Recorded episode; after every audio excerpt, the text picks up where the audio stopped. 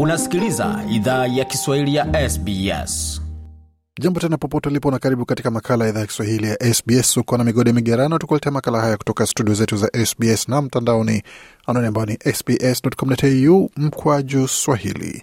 Yapo mengi ambayo tumeandalia, lakini kwa sasa tuzungumzia swala zima la sherehe za Anzac pamoja na kumbukumbu za wakati wa vita vya pili vya dunia na wale waliohudumu iwapo ni kutoka Australia ama sehemu zingine za dunia. Huduma ya wanajeshi wa Australia nchini Papua New Guinea kama kampeni ya Kokoda Trail inajulikana vizuri, ila hadithi za wanajeshi kutoka PNG waliohudumu katika vita bega kwa bega na wanajeshi wa Australia ni gani? Katika maadhimisho ya Anzac Day ya mwaka huu watu kutoka Papua New Guinea watashiriki katika gwaride mjini Perth kwa niaba ya mababu wao kwa mara ya kwanza kutambua kafara yao.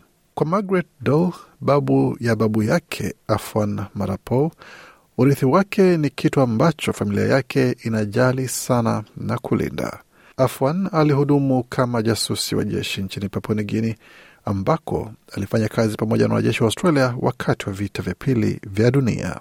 Bidu amesema kwamba babu ya babu yake alikuwa na kazi ngumu ya kuwasaka adui ambao walikuwa ni wanajeshi wa Japan.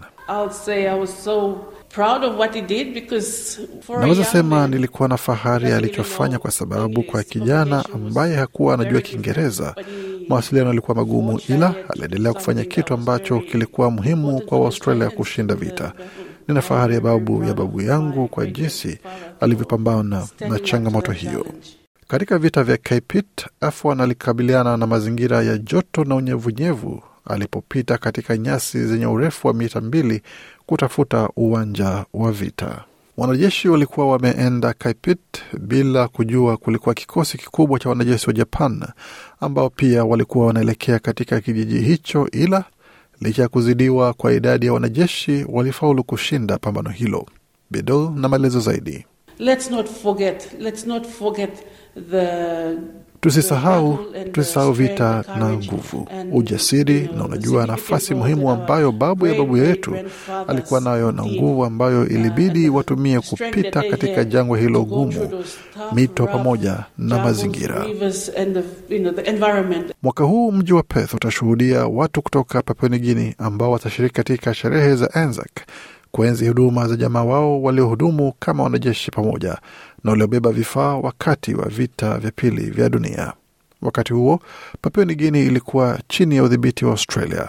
Dr Tristan Moss kutoka chuo cha New South Wales Canberra amesema tisho la vita lilifanya wanajeshi wa Papua wasajiliwe kwa kile kilichojulikana kama kikosi cha visiwa vya Pasifiki. Dr Moss na maelezo zaidi. Kimsingi watu wa Papua New Guinea walikuwa chini ya ukoloni wa Australia, kwa hiyo wangesajiliwa katika jeshi la Australia. Wakati Australia iliamua kuwa watu wa Papua New Guinea wanastahili kuwa wanajeshi, ila bila shaka walichukuliwa kama watu ambao wako chini ya ukoloni. Kwa upande wa malipo yao, walilipwa hela kidogo zaidi, na pia walikuwa katika mazingira mabaya zaidi, kwa hiyo hawakupokea baadhi ya vitu kama nguo na posho duni zaidi na vitu kama hivyo. Baadhi ya wanajeshi elfu tatu mia tano wa Papua walihudumu pamoja na wanajeshi wa Australia, kando wengine elfu hamsini ambao walikuwa wanabeba vifaa. Kundi hilo linajulikana kwa jina la utani kama Fazi Wazi Angels. Wanajeshi mara nyingi walikuwa wanatangulia katika mstari wa mbele na walikuwa wanazingatiwa wana thamani zaidi kwa uwezo wao kukabiliana na mazingira magumu ya sehemu hiyo. Jamaa wa wanajeshi wa Papua katika majimbo mengine nchini Australia wamewashiriki katika sherehe hizo kama wawakilishi wa vikosi rafiki, ila Daktari Mosa amesema kwamba mchango wao unahitaji tambuliwa zaidi nchini Australia. Huyu hapa na maelezo zaidi.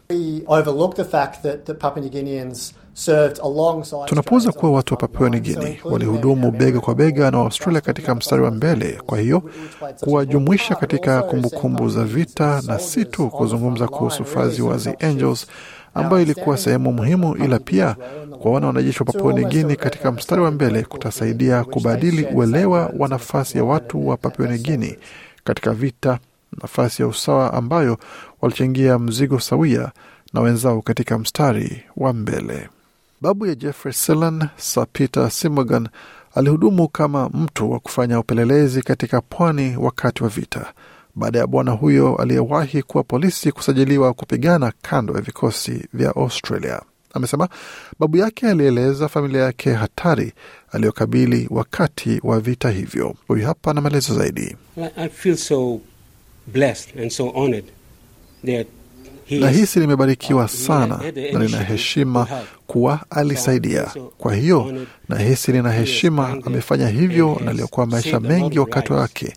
Bila hiyo sidhani ningekuwa hapa leo nikiongea nawe au kama ningekuwa hapa kabisa. Baadaye katika maisha, Peter Simogan alikuwa mwanasiasa na alipewa heshima kwa huduma yake ya umma na malkia wa Uingereza na Australia. Jeffrey Selan ameongezea kuwa kafara ya babu yake ni kitu ambacho anataka kiendelee kukumbukwa kwa sababu without them and their sacrifices and their hardship and whatever they've gone through, they risk bila wao na kafara yao na chochote walichopitia, hatari ambazo walivumilia, ambazo bila juhudi hizo hatungekuwa hapa, na ni muhimu sana kuwa tunastahili sherekea hili na kuwaenzi, kwa sababu ni kwa uhuru wetu sasa.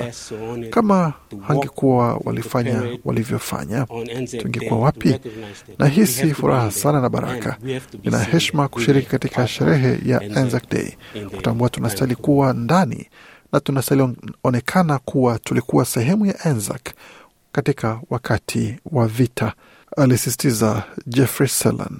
Tutume kwamba taarifa hii imekupa uelewa zaidi kuhusu yaliyojiri wakati huo wa vita vya pili vya dunia na nafasi ya wanajeshi kutoka nje, hususan Papua New Guinea, mchango wao kwa kile ambacho walifanikisha kusaidia jeshi la Australia kupambana na adui wakati wa vita hivyo.